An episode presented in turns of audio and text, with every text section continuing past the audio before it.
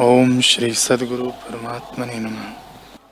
श्री वशिष्ठ जी, बोले हे राम जी, जितने देह रूपी शून्य मंदिर हैं, उन सब में अहंकार रूपी पिशाच रहता है।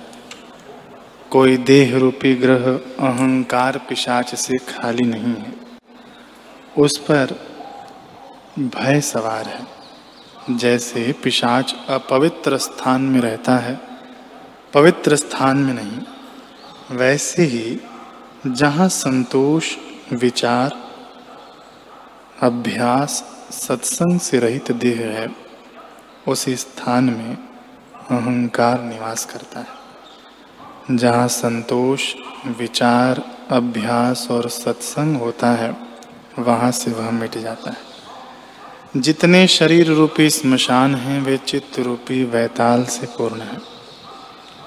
अपरिमित मोह रूपी बैताल के वश जीव, जगत रूपी महावन में मोह को प्राप्त होते हैं।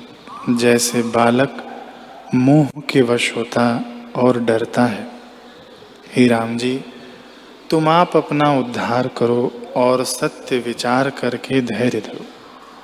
इस जगत रूपी पुरातन वन में जीव रूपी मृग विचरते हैं और भोग रूपी तृण चरते हैं। पर वे भोग रूपी तृण देखने में तो सुंदर लगते हैं परंतु उनके नीचे गड, नीचे गड्ढा है। जैसे हरियाली और तृण से ढका हुआ गड्ढा देख मृग के बालक घास चरने लगते हैं और गड्ढे में गिर पड़ते हैं। वैसे ही जीव रूपी मृग भोगों को रमणीय जानकर भोगने लगते हैं और उनकी तृष्णा से नरक आदि में गिरते और दुख की अग्नि में जलते हैं।